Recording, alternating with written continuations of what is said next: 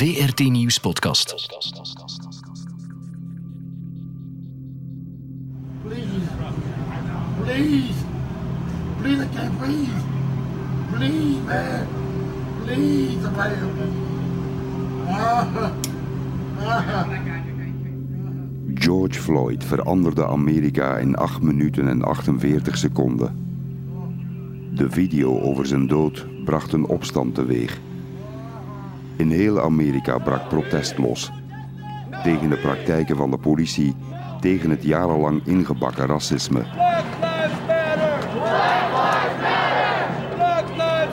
Wat een moment van eenheid kon worden, werd nog maar eens een Amerikaanse splijtzwam. Dit keer was de tegenstelling vreedzame protesten versus geweldenaars en plunderaars. De beeldvorming werd verwrongen. De president noemde Amerika een slagveld. Our nation has been gripped by professional anarchists, violent mobs, arsonists, looters, criminals, rioters, Antifa, and others. Het leger moest voor hem de straten schoonmaken en domineren. Trump noemde de rellen een aanval tegen God. The destruction of innocent life and the spilling of innocent blood is an offense to humanity and a crime against God. In heel Amerika werden avondklokken ingevoerd, alsof de burgeroorlog op til was. De polarisatie, al jaren in opmars, barstte uit. Het leek een oorlog tussen diegenen die zeiden dat het oorlog was en diegenen die zeiden dat het geen oorlog was. There is a war between the ones who say there is a war and the ones who say that there isn't. Republikeinen en democraten stonden weer lijnrecht tegenover elkaar. Het was andermaal een triest schouwspel.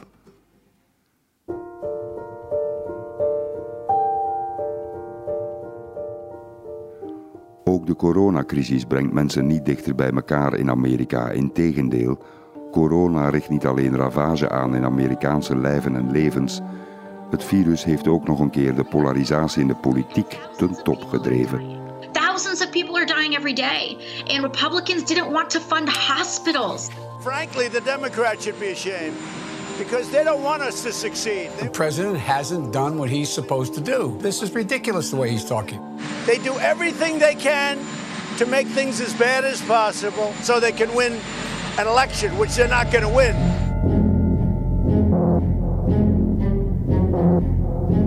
Medische experts zeggen dat er een pak meer doden zijn gevallen door corona dan wat officieel is gerapporteerd. Aan de rechterzijde in de Amerikaanse politiek wordt net het omgekeerde beweerd. Dat de cijfers fel worden overdreven en dat dat is omdat de anderen president Trump kapot willen maken. the death mortality rate is coming down. It's still a little higher than the flu, but it's nowhere near what the original predictions were. Tweederde van de Amerikanen lijdt ontzettend onder de coronacrisis. Ze verliezen met tientallen miljoenen hun baan, sommigen definitief. Huur en hypotheek kunnen ze niet meer betalen. De hogere middenklasse doet het uitstekend. Die blijft huizen kopen, hun aandelen stijgen alweer. Ze verhuizen midden in de crisis vanuit de stad naar betere oorden. Mijn buurman is vertrokken vanuit New York en kocht zich een mooi tweede huis, eentje met een zwembad, in Texas. Grote bedrijven rijven de meeste steun binnen van de overheid. Kleine bedrijven leiden rustig voort. Banken krijgen van de Fed zonder voorwaarden duizenden miljarden toegestopt. Amazon, Facebook en Walmart zijn door de coronacrisis nog rijker geworden dan ze al waren. En het vertrouwen in de federale overheid staat op een absoluut dieptepunt. Amerika heeft een vet probleem. Jarenlang is de mensen voorgehouden dat de overheid het probleem is en dat er dus minder overheid moest zijn. Dat begon al met president Reagan, die 40 jaar geleden zei dat de regering niet de oplossing was, maar het probleem. Government is not the solution to our problem. Government is the problem. Zo geschiedde. De overheid werd systematisch ontvet, de talenten liepen over naar het bedrijfsleven. De overheid werd op droog zaad gezet en werd onbekwaam. En daar werd dan vervolgens over geklaagd. Dat zie je nu als een boemerang-effect terugkeren in deze coronacrisis. De overheid slaagt er zelfs niet meer in om hulpchecks op tijd bij alle mensen te krijgen, noodgeld deftig te verdelen of werkloosheidsaanvragen te verwerken. Het vertrouwen in de overheid is onder nul gezakt. Gevolg: mensen stemmen voor extremisten in de politiek uit een soort voertgevoel. Diegenen die profiteren van die frustraties zijn uitgerekend diegenen die de overheid hebben ontmanteld. Il faut le faire. De spanning tussen volksgezondheid en economie vormt het hart van een zoveelste politieke gevecht tussen democraten en republikeinen. Verdeeldheid is er over alles. Daarom staat chaos dagelijks op het menu. The problem now is that people are being pushed into bankruptcy because of panic, not because of the virus. The reason the economy is shut down is not because of some sort of, you know, blue state plot. It's because there's a virus that isn't slowing down at all. Wie geloof je nog? Daar gaat het over. Dat is de vraag over alles in de VS. De partijdigheid neemt elk jaar toe. Het is een pijnlijke scheuring in het land. Het is een diepe verdeeldheid over wat de waarheid is, over welke bronnen van informatie te vertrouwen zijn en welke niet. De pandemie heeft geen bruggen gebouwd tussen Democraten en Republikeinen. Integendeel, er zijn nog een keer vele bruggen opgeblazen.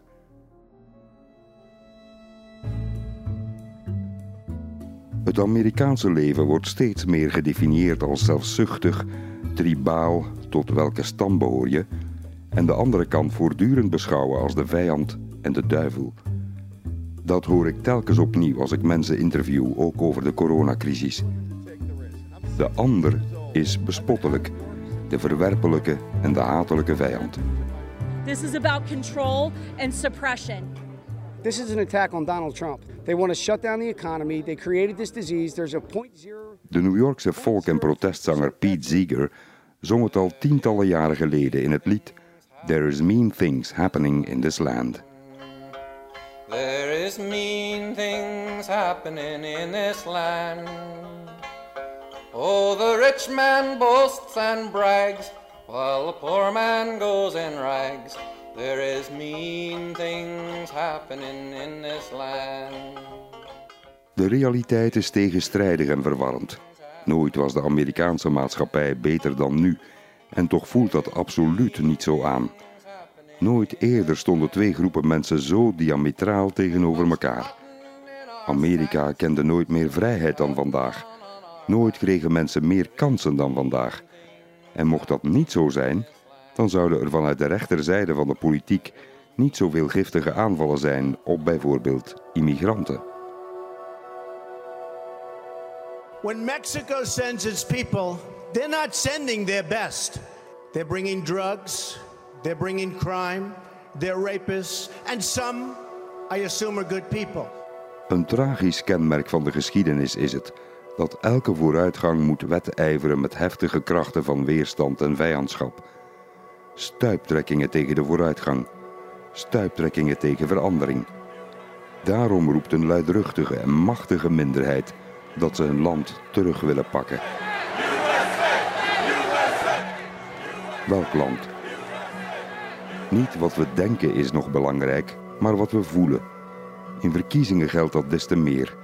Kennis is niet het wapen waarmee je het stemhokje instapt, maar het gevoel over de andere kant. Daarom pookt Donald Trump graag haat op, bijvoorbeeld tegen Hillary Clinton. Hillary Clinton is a thief. Tegen Obama. He was an incompetent president. Tegen Biden. But Biden and his son are stone cold crooked. Het is een slimme tactiek die helemaal past bij het nu. Een gevoel opwekken. Niet toevallig gebruikt Trump voortdurend het volkslied.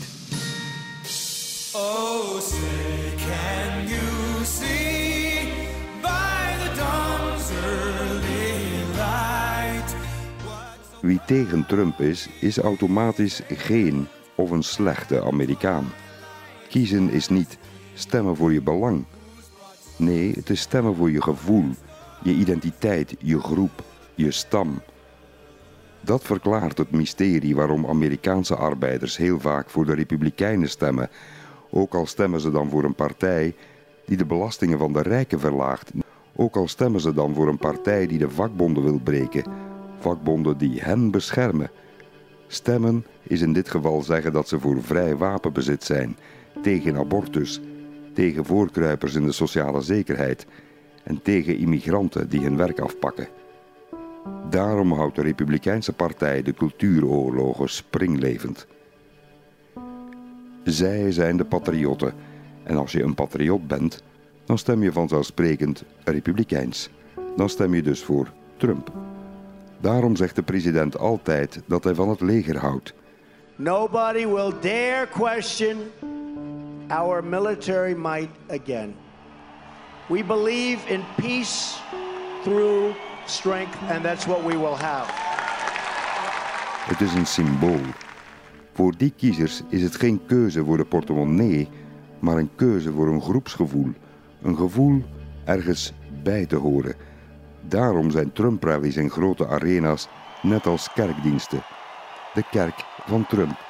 De kerk van de USA. Een soort vervangthuis die niet meer bestaat.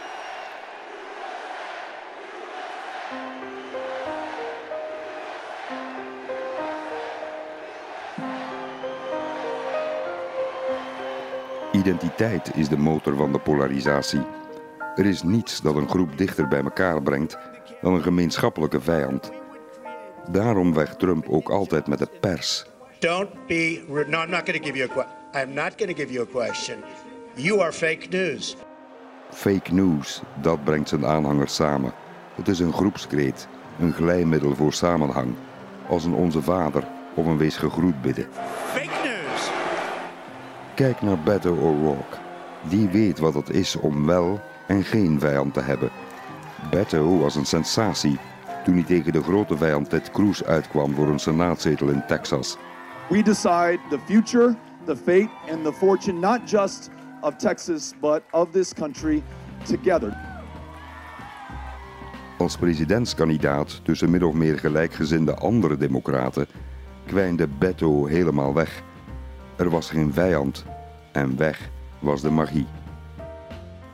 Vijandschap is de motor van de Amerikaanse politiek. Daarom zoeken mensen niet meer naar de waarheid, maar ze zoeken naar de waarheid die ze willen horen. Iemand die beantwoordt aan hun instincten. Daarom doet informatie er niet meer toe. Je overtuigt er niemand mee. Mensen verzetten zich van nature tegen informatie die hun waarde bedreigt. Als jij voelt dat Trump een fantastische manager is van de economie, dan mag een ander staan zwaaien met alle statistieken van de wereld dat Obama nog veel meer banen creëerde. Het helpt niets. Je stuit op een muur. Ach, zeggen republikeinse kiezers die tegen overheidstekorten zijn. De democraten zijn de potverteerders. Als iemand dan met cijfers zwaait dat Donald Trump nogthans het grootste begrotingstekort in de Amerikaanse geschiedenis heeft gegraven, dan dringt die informatie totaal niet door. Je stuit op een muur.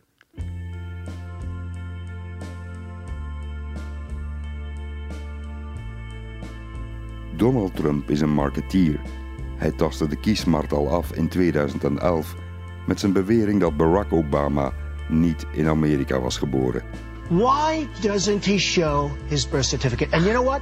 I wish he would. He should show his birth certificate. Trump rook de weerstand en de afkeer bij een grote schare blanke Amerikanen tegen een zwarte, hoogopgeleide president. Een paar jaar eerder zag je dat al met de opkomst van de Tea Party. Een verzetsbeweging tegen diversiteit, tegen ontkerkelijking, tegen de nieuwe zeden en gewoonten. De Tea Party greep terug naar het verleden en ging extreem tekeer tegen de eerste zwarte president.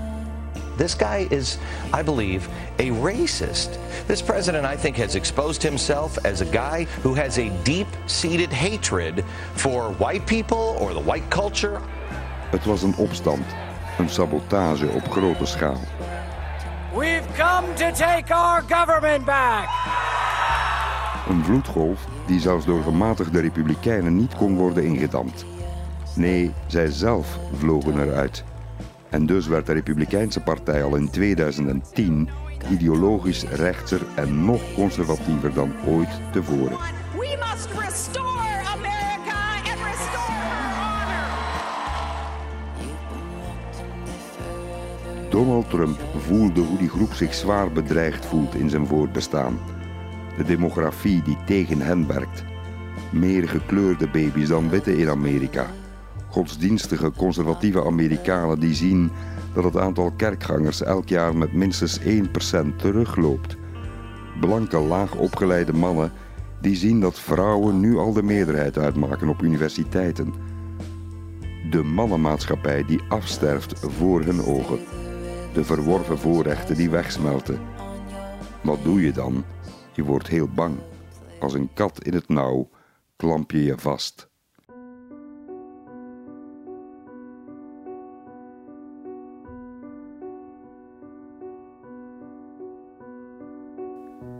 Zo'n verlies van invloed voelt voor die mensen aan als een soort onderdrukking. Trump boort dat sentiment perfect aan. Hij neemt hun frustraties au serieus. Het etterende gevoel van die groep, dat werd de goudader van Donald Trump. Hij nam die hele groep in bescherming en als schapen liepen ze achter de wolf Trump aan. Hij gebruikte hun woede als wapen tegen al de rest.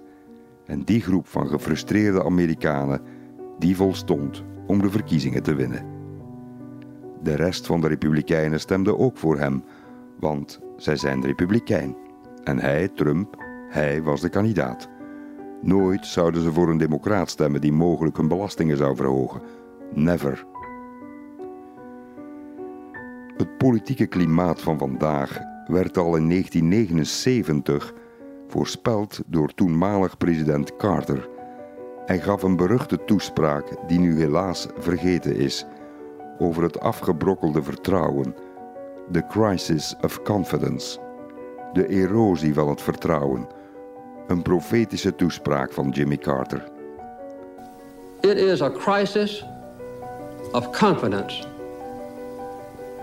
It is a crisis that strikes at the very heart and soul and spirit of our national will. We can see this crisis in the growing doubt about the meaning of our own lives, and in the loss of a unity of purpose for our nation. Too many of us now tend to worship self indulgence and consumption. Human identity is no longer defined by what one does, but by what one owns there is a growing disrespect for government and for churches and for schools, the news media, and other institutions. Democratie is bijna per definitie polariserend.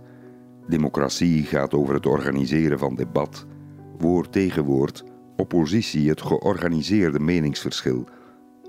Het was Harry Truman, Amerikaans president na de Tweede Wereldoorlog, die zei dat democratie een verraderlijke natuur heeft. Mensen zijn zelf verantwoordelijk voor de regering die ze kiezen of krijgen, zei hij. Wanneer het volk een president kiest die zijn job niet goed doet, dan ligt de schuld daarvan alleen maar bij de kiezer. Zo kan je het Donald Trump dus niet kwalijk nemen dat hij liegt of bedriegt en zich gedraagt als een schetsfiguur in een zwarte komedie. Het volk heeft hem gekozen. Zo werd de zwarte komedie ook een tragedie. De Amerikanen wisten al lang wie Trump was. We will build a great wall along the southern border. And Mexico will pay for the wall.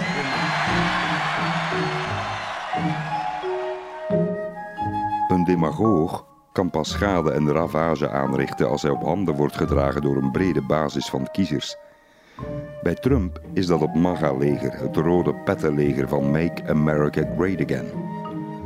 De stabiele populariteit van Trump is om die reden immuun voor extreem gepolariseerde media-aandacht, voor een afzettingsprocedure en voor een verwoestende pandemie, schreef Nasreen Malik in The Guardian. De dagelijkse woede die Trump opwekt met zijn totale lak aan politieke conventies leidde helemaal niet tot een verandering in de publieke opinie. De meningen zijn bevroren, no matter what.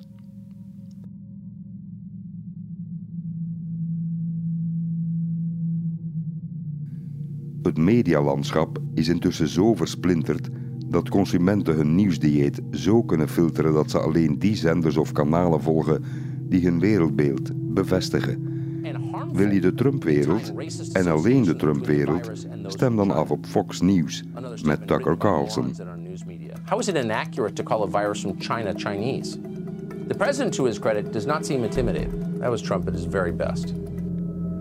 Wil je de anti-Trump-wereld? Stem af op MSNBC met Rachel Maddow. we have repeatedly heard claims from the president that the virus was well contained, that it was well under control, that it was going to disappear. Remember that? Like a miracle, he said it was going to disappear. He is consistently lying and giving you happy talk. That The loudest voices. De luidruchtigste stemmen aan beide kanten. Democraten en republikeinen zitten elk in hun eigen informatiekokon. Ze horen en zien alleen nog die informatie die bevestigt dat zij het bij het rechte eind hebben. Dat maakt aan beide kanten meer extreem en gepolariseerd. Niemand die nog luistert naar de ander. En ook wij, gewone media, mainstream media, die objectiviteit nastreven of alle standpunten op hun feitelijke waarde beoordelen, hebben een pak boter op het hoofd. Als wij media de blunders van Joe Biden belangrijker vinden dan zijn beleidsvoorstellen, dan selecteren we niet alleen maar nieuws, we bepalen mee waar de verkiezing over gaat en wie president mag worden in de hoofden van de mediagebruiker. Alles is perceptie. Wij media hebben dus ook een pak boter op het hoofd. We hebben meer aandacht voor controverse en ruzie dan voor de ontleding van de voorstellen om de economie anders in te richten of het klimaat te verbeteren. Nieuws wordt geconsumeerd zoals sportfans dat doen. Iedereen supportert voor zijn team en de rest haten we. Tot welke club behoor jij? Helaas is haat de ideale compagnon van onwetendheid, schreef Matt Taibbi in zijn boek Hate Inc. Soms voeren weldenkende collega's mee campagne tegen Trump door de gevestigde orde te verdedigen of te omarmen, tot zelfs de inlichtingendiensten toe, waarvan we toch zouden moeten weten dat ze een lang, pijnlijk spoor van leugens en vernieling hebben achtergelaten. Echt waar, moet de pers deel uitmaken van Team FBI of Team CIA? Dat kunnen we toch niet menen? Jon Stewart zei het al in 2010 in een interview met Rachel Maddow op MSNBC. We have a tendency to grant amnesty to people that we agree with and to overly demonize people we don't. I do the same thing. I think everybody does. Dat we de neiging hebben om snel amnestie te verlenen aan wie we sympathiek vinden. Wie we niet sympathiek vinden, die demoniseren we totaal. Terwijl journalistiek net het omgekeerde moet doen. De feiten volgen, waar ze ons ook leiden. Ai, ai, ai, ai, ai. Collega's in mijn vak hebben dat niet graag. Dat je die hypocriete houding aan de kaak stelt. Dan ben je een nestbevuiler. Sommigen zijn zelfs boos als je niet tegen Trump tekeer gaat. Geen wonder dat delen van ons publiek ons niet meer geloven als Trump weer ergens van wordt beschuldigd. Over Obama mag je bijvoorbeeld alleen maar heldendaden rapporteren, terwijl de man heel veel mensen in verre oorden liet vermoorden met geheime drone-aanvallen, waarover hij altijd besliste op een dinsdag naar het schijnt, de befaamde Terror Tuesdays. Obama die Wall Street vrij uit liet gaan na de bankencrisis. Obama die een heksenjacht voerde tegen klokkenluiders en journalisten liet oppakken die hun bronnen niet wilden prijsgeven. Geen haan die er naar kraaide. Als ik er daar toch over bericht, dan krijg ik uit sommige hoeken het verwijt dat ik mij moet richten op de echte vijand, Donald Trump. Dat je niet te veel de beide kanten evenwaardig moet belichten. Both sidism noemen ze dat. Terwijl er eigenlijk maar één gedachte mogelijk is. Als onafhankelijk verslaggever weet ik dat iemand als Trump niet kan gebeuren in een land dat lekker loopt. Trump is het bewijs dat het geloof in de Amerikaanse toekomst een beetje verdampt is. Het pessimisme en de woede waren al een generatie lang aan het aanzwellen, tot de uitbarsting in 2016.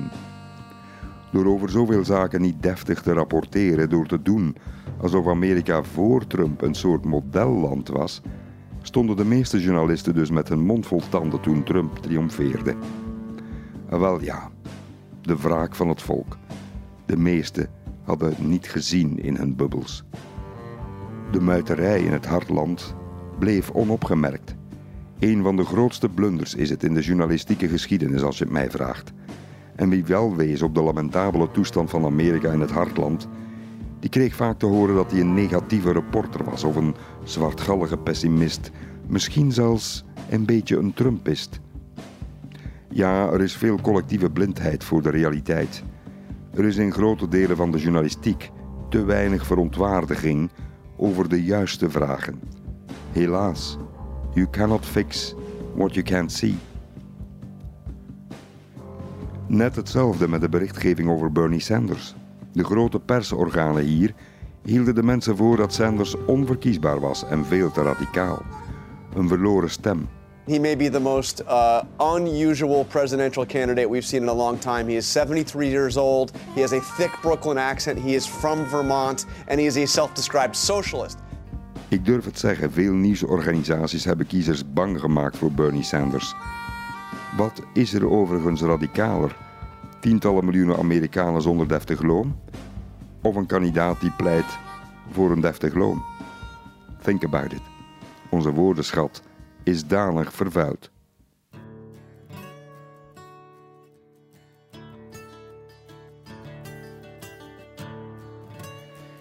Nog een kritische bemerking over mezelf en onze beroepsgroep. Media kijken te veel naar elkaar voor hun nieuwselectie. We trappen in de val van het groepsdenken. Wie van de grote media durft nog eigenzinnig kiezen voor andere nieuwsverhalen zonder angst om kliks of kijkers of luisteraars te verliezen? We voeden mensen met wat ze willen horen. Het erge is, zelfs dat hebben we niet door. Het gevolg, mensen kijken steeds meer naar het nieuws, maar ze geloven het steeds minder. Terwijl het net onze taak is om op te houden met de grote systemische fouten in de maatschappij te negeren. Verhalen over Trump zijn makkelijk te coveren. Als er geen politieke ruzie over bestaat, krijg je het verhaal in de Amerikaanse media vaak niet te zien. De armoede, de drugplaag, de ongelijkheid, de legere begroting, de misbruiken in de bankwereld, milieudelicten, bedrijfscorruptie. Nope, niet op de Amerikaanse televisie. Als Trump leugens vertelt over de coronatestcapaciteit, dan is dat niet de headline. Wel dat hij op dezelfde persconferentie een journaliste de mantel uitveegde. Ah wel ja, zucht. Wat trending is, dat is de maatstaf. Wat gaat er viraal? Dat is de maatstaf. Wij media moeten dan ook niet gepikeerd doen als mensen dat beu geraken en andere bronnen opzoeken, alternatieve bronnen, vaak ook valse bronnen en nog meer hun vertrouwen verliezen. Trump is een meester in het voeden van het mediabeest. Grof taalgebruik, onvoorstelbare uitspraken, verwijten aan journalisten. Elke dag gooit hij enkele granaten, stukken rood vlees en we springen er allemaal op, als vliegen op een koeienvlaai. Ja, de media zijn gekleurd. Niet altijd links of rechts zoals wordt beweerd, nee, maar met een voorkeur voor het buitensporige, het controversiële. Wat een heftig gevoel uitlokt en hevige discussie uitlokt. Bam, meest gelezen, meest bekeken, bingo.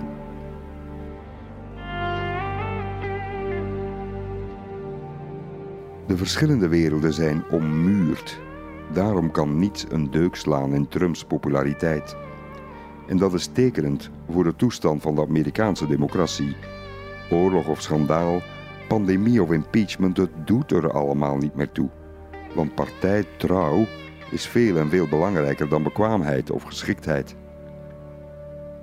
De twee kampen herken je zelfs aan waar en wat ze eten. Republikeinse Trumpisten zal je on the road altijd vinden in de Cracker Barrel of in de Chick-fil-A. Je zult ze nooit zien met een glas witte wijn. Je zult ze niet in de saladbar aantreffen waar avocado toast en kiemen worden geserveerd. Democraten rijden met een Volvo of een Toyota Prius. Republikeinen rijden met een olieslurpende Buick of een pick-up truck. Het zijn clichés, maar ze kloppen heel vaak. Harry Truman heeft in de jaren 40 van de vorige eeuw iets essentieels gezegd. De politieke gezondheid verzwakt als de conservatieven zich verenigen in één partij en de progressieven in één andere partij. Truman waarschuwde: zo'n systeem zal Amerika verdelen tot op het bot in twee tegengestelde, onverzoenbare kampen die niet meer door één deur kunnen. Trumans voorspelling is helaas uitgekomen.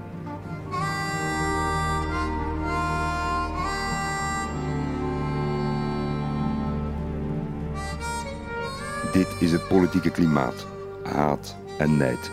Om het met de woorden van Mahatma Gandhi te zeggen: je kan geen hand schudden met gebalde vuist.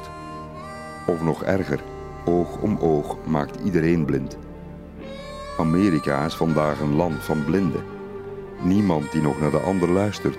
Niemand die de ander nog ziet staan, tenzij om er met rotte appels naar te smijten. En het vreselijke is, geen Amerikaan lijkt nog iets te verwachten van de politiek. Verkiezingen zijn geen kwestie van kiezen voor je belang of voor programmapunten. Het is alleen nog maar een kwestie van trouw, van loyaliteit. Net zoals je een favoriete voetbalclub kiest die je door dik en dun steunt. Of je ploeg nu zakt naar tweede klasse of kampioen speelt, het is jouw ploeg en die laat je niet vallen, ook al haat je de trainer.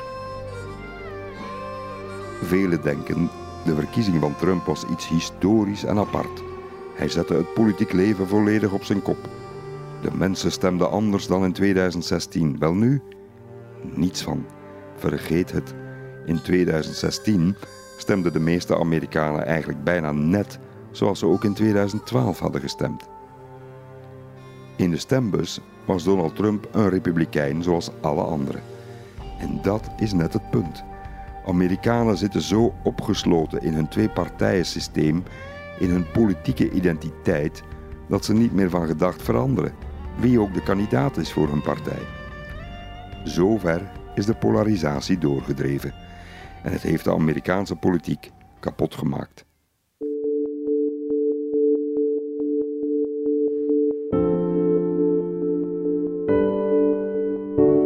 Hoe is het zover kunnen komen? Wat is er gebeurd? Volgens journalist Ezra Klein in zijn pas verschenen boek Why We Are Polarized is het een lang proces geweest.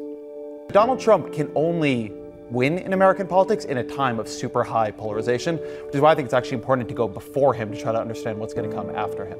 De Amerikaanse politiek biedt de troostende illusie van stabiliteit. Twee partijen domineren het politieke leven sinds mensenheugenis, sinds 1864 al: Democraten en Republikeinen. Maar binnen die partijen had je altijd verschillende vleugels: een conservatieve en een progressieve. Dat was soms verwarrend als je er nu naar terugkijkt. Het was de republikein Lincoln die de slavernij afschafte en de zwarte Amerikanen de vrijheid gaf. Het was de republikeinse president Nixon, een conservatief, die het Milieuagentschap oprichtte, een minimuminkomen voor iedere Amerikaan wilde en een ziekteverzekering wilde waarbij Obamacare nu zou verbleken. Het was de republikein Eisenhower die een reusachtig infrastructuurplan in gang zette, met de bouw van tienduizenden kilometer snelwegen tussen de staten. Het was de republikein Teddy Roosevelt die de nationale parken oprichtte en de Amerikaanse natuur beschermde. Het was de republikein Reagan die amnestie voor miljoenen mensen zonder papieren goedkeurde. Eigenlijk was er heel erg lang bijna geen verschil tussen republikeinen en democraten. Zolang elke partij bestond uit zowel conservatieven en progressieven, werkte het systeem. Nu eens de ene aan de macht, dan weer de andere. Zolang de twee partijen intern rijk gevarieerd aan opinies waren, kon elke partij elke keer hopen om de verkiezingen te winnen. Partijen waren heel lang helemaal geen dogmatische of ideologische eenheden. Dogmatische partijen hebben de neiging de maatschappij te verdelen en te versplinteren. Ze houden compromissen tegen en dus ook vooruitgang. Je zou kunnen zeggen dat het nu wel veel helderder is. Je weet waar elke partij voor staat. Vroeger had je binnen de Democratische Partij voorstanders en tegenstanders van het recht op abortus. In 1982 nog stemde de democraat Joe Biden, toen senator nu presidentskandidaat, nog voor een wet die staten toeliet om het recht op abortus af te schaffen. Nu is elke democraat, ook Joe Biden, voor het absolute recht op abortus. I support a woman's right to choose. I support it's a constitutional right. I've supported it. I will continue to support it. Er is geen enkele democraat die het vandaag nog in zijn of haar hoofd zou halen om Roe versus Wade te willen opheffen of afschaffen. Geen enkele republikein is voor abortus.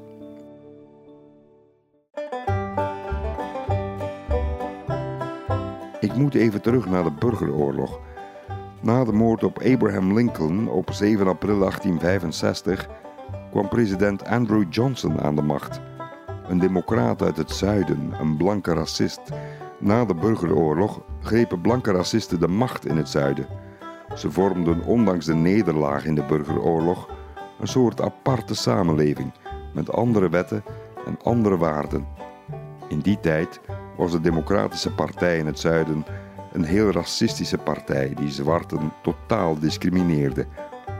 De Democraten uit het noorden leken hun totale tegenpool. En toch zaten ze samen in één partij.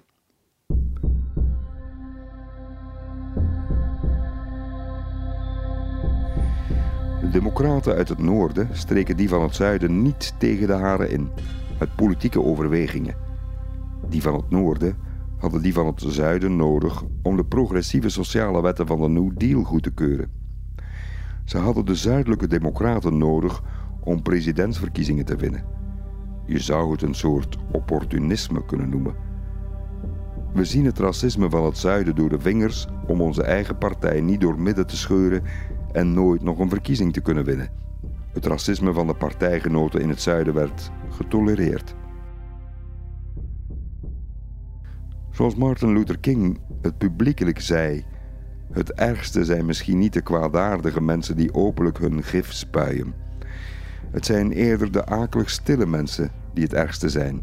De zogezegd brave burgers, de onverschilligen die hun mond niet opentrekken wanneer ze onrecht zien en wanneer ze hun mond zouden moeten opentrekken. And it may well be that we will have to repent in this generation not merely for the vitriolic words of the bad people and the violent actions of the bad people, but for the appalling silence and indifference of the good people who sit around and say, wait on time. Om aan de macht te blijven weigerde Franklin Roosevelt, de grote progressieve oorlogspresident, om belangrijke anti-lynchingwetten door het congres te sluizen. Hij weigerde om sociale zekerheid toe te kennen aan zwarte landarbeiders. Echt waar, dat werd toen een gematigd compromis genoemd. Nu zouden we dat harteloos en extreem noemen. Het is maar hoe je het bekijkt. Toen werd er niet gesproken over polarisatie, maar was dat dan zoveel beter? De hele politiek was onrechtvaardig toen. Roosevelt deed zijn ogen dicht om de steun van het zuiden te behouden. In de eerste 30 jaar van de 20e eeuw waren ongeveer twee derde van de democraten in het congres zuiderlingen. Ze hadden dus zeer veel macht in de partij. Dus zwegen die van het noorden. They needed them. Pas veel later, in de jaren 60, zou de Democratische Partij burgerrechtenwetten omarmen, met desastreuze gevolgen voor de partij. Idealisme maakte de Democratische Partij bijna kapot electoraal gesproken idealisme van de Texaanse zuiderling en president Lyndon Johnson. Johnson was in feite iemand die bereid was de stemmen uit het zuiden te verliezen voor een hoger moreel doel: gelijke rechten voor zwarte Amerikanen. This great, rich, restless country can offer opportunity and education and hope to all. All black and white, all north and south. Men zou dat met recht en reden een staatsman kunnen noemen. Zo worden ze helaas nog maar zelden gemaakt. Zwarte kiezers liepen plots over van de Republikeinen naar Democraten. Dat zou nooit meer veranderen. Joe Biden verwees er onlangs naar op een pijnlijke manier toen hij zei dat een zwarte Amerikaan die voor Trump stemt geen echte zwarte is. If you have a problem figuring out whether you're for me or Trump, then you ain't black. Er gebeurde ook iets anders. De witte democraten uit het zuiden liepen na de burgerrechtenwetten van 1964 en 65 in grote drommen over naar de republikeinen. Toen de democraat Johnson de armoede wilde bestrijden met een echte war on poverty, ging dat voortaan niet alleen meer over blanke armoede. And this administration declares unconditional war on poverty in America. Intussen boekte de conservatieve vleugel van de Republikeinen succes met een nieuwe strategie. De ideologische scherpslijperij van Barry Goldwater in de verkiezingscampagne van 1964. The tide has been running against freedom. Our people have followed false prophet. We must and we shall return to proven ways, not because they are old, but because they are true. Goldwater verloor glansrijk de verkiezingen van Johnson. Maar zijn ideeën schoten stevig wortel en zouden vanaf dan steeds luidruchtiger weer klinken in de republikeinse rangen. Wantrouwen tegen de federale regering, verzet tegen herverdeling van de welvaart, voorrang van de aparte staten op de federale overheid. Allemaal aantrekkelijke ideeën voor de zuidelijke blanke kiezers in hun oorlog tegen economische en politieke rechten van zwarte Amerikanen in het zuiden. Ja, racisme is dé bepalende factor in de Amerikaanse politiek. Vroeger, later en nog altijd. Wie dat ontkent, is in feite stekenblind. De komst van Goldwater is een enorm belangrijk moment. Die scheuring in de geesten, de zuidelijke strategie van de Republikeinen, kreeg een kers op de taart met de verkiezing van Richard Nixon tot president in 1968. We shall reestablish freedom from fear in America so that America can take the lead in reestablishing freedom from fear in the world. Maar binnenin de partijen was er nog steeds een mengelmoes van meningen. Wist u bijvoorbeeld dat de Zwarte Burgerrechtenwet uit 1964 van de democraat Johnson eigenlijk vooral de steun kreeg van de Republikeinen? 60% van de Republikeinen stemde voor in het congres en maar 40% Democraten. De macht van het zuiden maakte de Democratische Partij decennia lang minder progressief dan ze anders zou zijn geweest. De Amerikaanse politiek was vaak ingewikkeld door die scheiding Noord-Zuid. De partijen waren toen echt gemixt tussen progressief en conservatief. Democraten uit het zuiden stemden geregeld voor een republikein als president. Maar voor het congres stuurden ze stevast openlijk racistische en conservatieve democraten naar DC, mensen die ze kenden, geen noordelijke progressieven. Die toestand in de partij kon niet blijven duren. Toen de Democraten dus kozen voor burgerrechten in het zuiden en de Republikeinen kozen voor de oppositie tegen die burgerrechten bij de verkiezingen van 1964, Johnson tegen Goldwater, dat was het keerpunt. De partijen begonnen zichzelf te zuiveren van interne oppositie. Democraten uit het zuiden liepen voor een groot stuk over naar de Republikeinen. Liberale progressieve Republikeinen uit het noorden gingen de rangen van de Democraten versterken. Alles veranderde nog sneller na 1968. Door de turbulentie van toen kreeg je een duidelijker scheiding tussen wie conservatief en wie democratisch was. Elk had voortaan zijn eigen duidelijk omlijnde partij. De mix en de mengelmoes waren voorbij.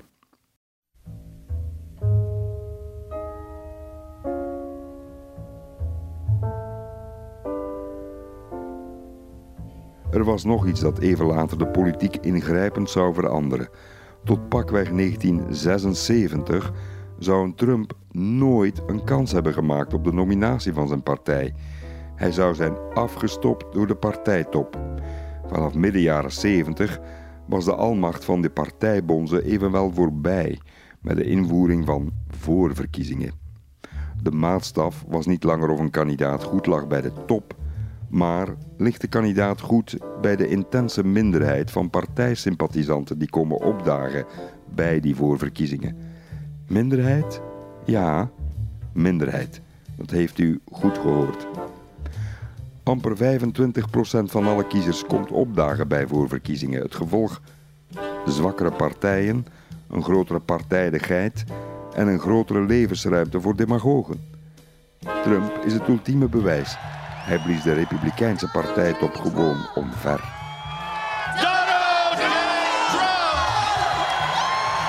Trump won the support of far more delegates than he needed to clinch the nomination.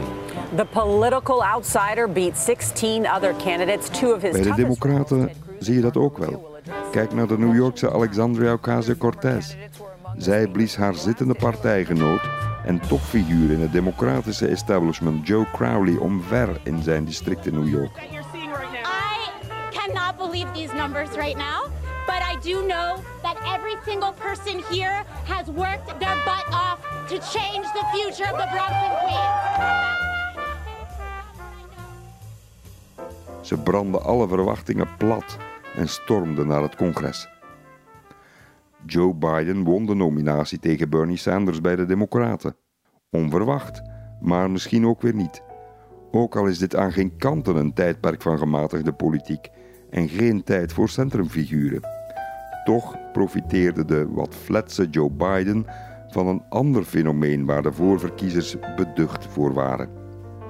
Uit onderzoek blijkt namelijk dat het kiezen van een extreme kandidaat de opkomst bij de tegenstanders fors doet toenemen. Negatieve partijdigheid is de naam van het fenomeen. Dat was dit jaar de grote angst bij veel democratische kiezers. Dat een radicale kandidaat zoals Bernie Sanders vooral Trump-aanhangers naar de stembus zou lokken. En zoals u weet, gaat de verkiezing voor de Democraten dit jaar maar over één ding. Defeat Donald Trump. Met andere woorden, de gezapige Biden lijkt verkiesbaarder vanuit de gedachte dat Trumpisten dan minder enthousiast zullen zijn om zelf naar de stembus te gaan. Waarom denkt u dat Trump voortdurend Biden demoniseert? Trump wil dat al zijn kiezers het huis uitkomen op 3 november. We mogen nooit vergeten, er is geen, ik herhaal, geen stemplicht in de VS. Weet u dat 100 miljoen Amerikanen helemaal niet de moeite hebben genomen om te gaan stemmen in 2016? 100 miljoen. Dat is het ware drama van de Amerikaanse democratie. De luiheid, de onverschilligheid, de desinteresse, het ongeloof in de politiek. Republikeinen halen al vele jaren in absolute aantallen een pak minder stemmen voor het Huis van Afgevaardigden en voor de Senaat. Toch blijft hun macht onevenredig groot. And what we're reporting right now is that Republicans will keep the Senate. ABC News can project the Republicans will keep control of the Senate. De Senaat is geen juiste weerspiegeling van het land. Het is zelfs een regelrecht ondemocratisch orgaan. Bijvoorbeeld, in het erg dun bevolkte Wyoming, nog geen 600.000 inwoners, wonen vooral republikeinen. Twee senatoren zijn er. In het erg dichtbevolkte Californië wonen bijna 40 miljoen mensen, vooral democraten. Ook daar twee senatoren. De kiezer uit bergstaat Wyoming heeft dus 66 keer meer macht dan die uit het veel grotere Californië. Dat is nu eenmaal het systeem en het trekt natuurlijk de verhoudingen onvoorstelbaar scheef. Amerika kent ook een presidentieel systeem, een soort cohabitation, een samenwonen tussen een president en het congres. President van één partij, congres vaak van een andere partij of toch gedeeltelijk. Zo moet Trump werken met een huis van afgevaardigden dat tegen hem is en een senaat die voor hem is. Een heel lange tijd was dat in Amerika geen probleem, zolang de partijen intern divers genoeg waren om tot een compromis te komen. Maar die tijd is voorbij. Elke partij is nu ideologisch de complete tegenpool van de andere. Daarom is het compromis dood. In voetbaltermen, het is Anderlecht tegen Brugge. Alles is nu obstructie, alles is sabotage.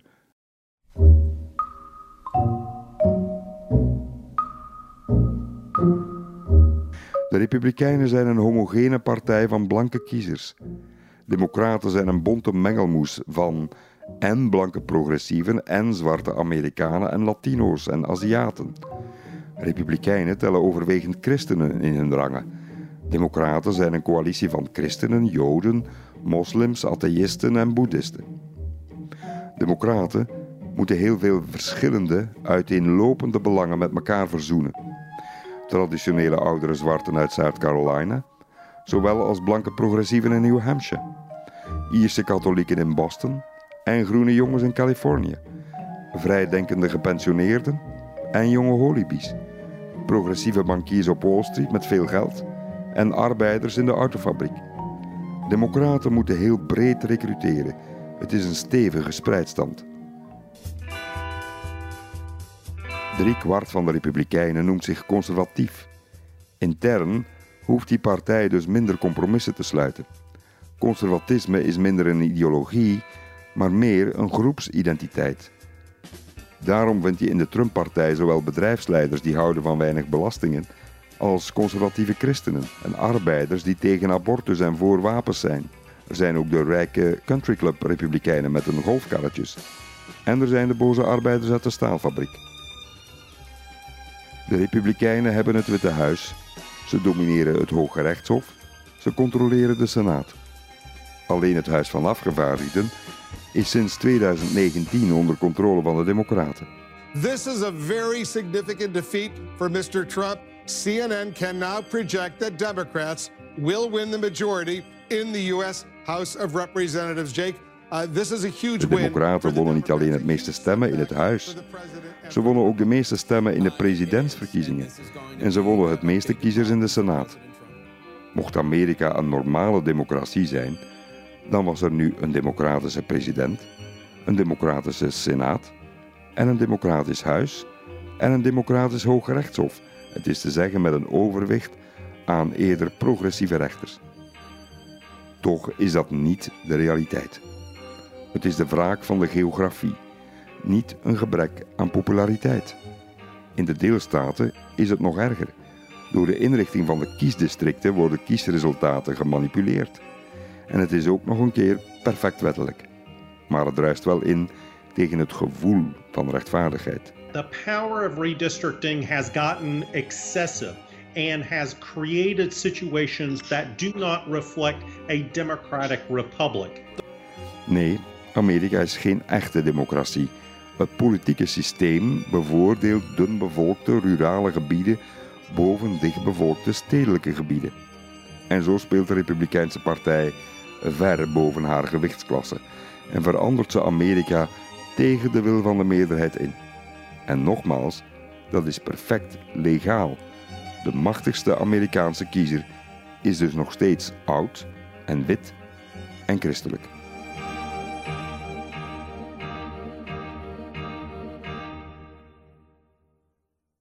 Wees maar zeker, de Republikeinen weten het. Ze weten dat als ze één keer beginnen te verliezen, ze wellicht nooit meer zullen kunnen winnen. Trump is de enige hoop die ze hebben om wild om zich heen te schoppen. Voor de conservatieve Amerikanen is hij de ideale vechtersbaas. It is time to show the whole world that America is back. Bigger and better and stronger than ever before. Links verdient Trump, vinden ze. Trump is de ideale bazooka om de toekomst tegen te houden en hun waarden te beschermen. Hij is het juiste antwoord op hun existentiële angst, hun vrees om te verdwijnen. I am your voice.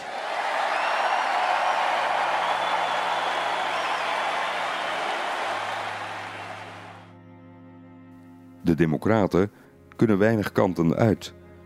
Ze kunnen proberen naar links te hellen, maar kunnen zich dat niet veroorloven om het centrum te verliezen in de Amerikaanse binnenlanden. Trump en de zijnen vinden het daarom heerlijk als de Democraten linkser worden. Voor hen en hem is dat het ideale bindmiddel om conservatief Amerika te verenigen. Weet u, polarisatie is niet per definitie slecht nieuws. Het is helder voor de kiezer. Welk Amerika wil je? Beide partijen tappen echt wel uit een ander vaatje. Er is echt wel keuze. Alleen in het huidige politieke systeem met twee partijen werkt dat niet. Misschien is het wel hoog tijd om dat systeem van kiesmannen per staat met een kiescollege dat de president aanwijst af te schaffen. Een 19e eeuw systeem. Voor de congresverkiezingen deze ideeën. Een leeftijdsgrens invoeren voor congresleden. Na je 75, bye bye, het is mooi geweest, maak plaats voor een nieuwe generatie. In plaats van een kiessysteem per district, waarbij de kandidaat met de meeste stemmen alles krijgt, kan er worden nagedacht over een evenredige vertegenwoordiging. Hoe meer stemmen, hoe meer zetels. 20% van de stemmen is 20% van de zetels voortaan. Het maakt ook eindelijk de komst mogelijk van levensvatbare andere partijen, zoals bij ons. Exit de facto twee-partijen systeem. Want er zijn andere partijen, maar ze geraken nergens door het winnaar wint alles principe. Sommige Amerikanen zijn totaal niet vertegenwoordigd. Washington DC en Puerto Rico bijvoorbeeld hebben geen enkele zetel in het congres. Dat zijn 4 miljoen mensen zonder politieke stem. Hervorm de Senaat. Wijs senatoren toe op basis van bevolkingsaantallen, op zijn minst. Tegen 2040 woont 70% van de Amerikanen in de 15 grootste staten. 70%. Aantal zetels op 100 nu? 30. Moeten we dat democratisch vinden? Maak stemmen ook verplicht. Of maak op zijn minst de registratie van elke kiezer automatisch. Zit mensen het niet moeilijk te maken om hun democratische recht uit te oefenen? Wat is dat voor geboycott tegen je eigen burgers? Of je noemt jezelf een democratie of niet. Ook het Hoge Rechtshof kan anders. Geen negen rechters levenslang benoemd, tot ze stokoud zijn, maar bijvoorbeeld 15 rechters met een leeftijdsgrens van 75. Elke partij mag er vijf aanstellen, vijf rechters. En de overblijvende vijf worden door de andere rechters unaniem aangesteld. Het zou de hele samenleving een beetje kunnen depolariseren en meteen ook het leven van talloze Amerikanen een pak beter maken. Is dat niet waar de politiek eigenlijk voor dient?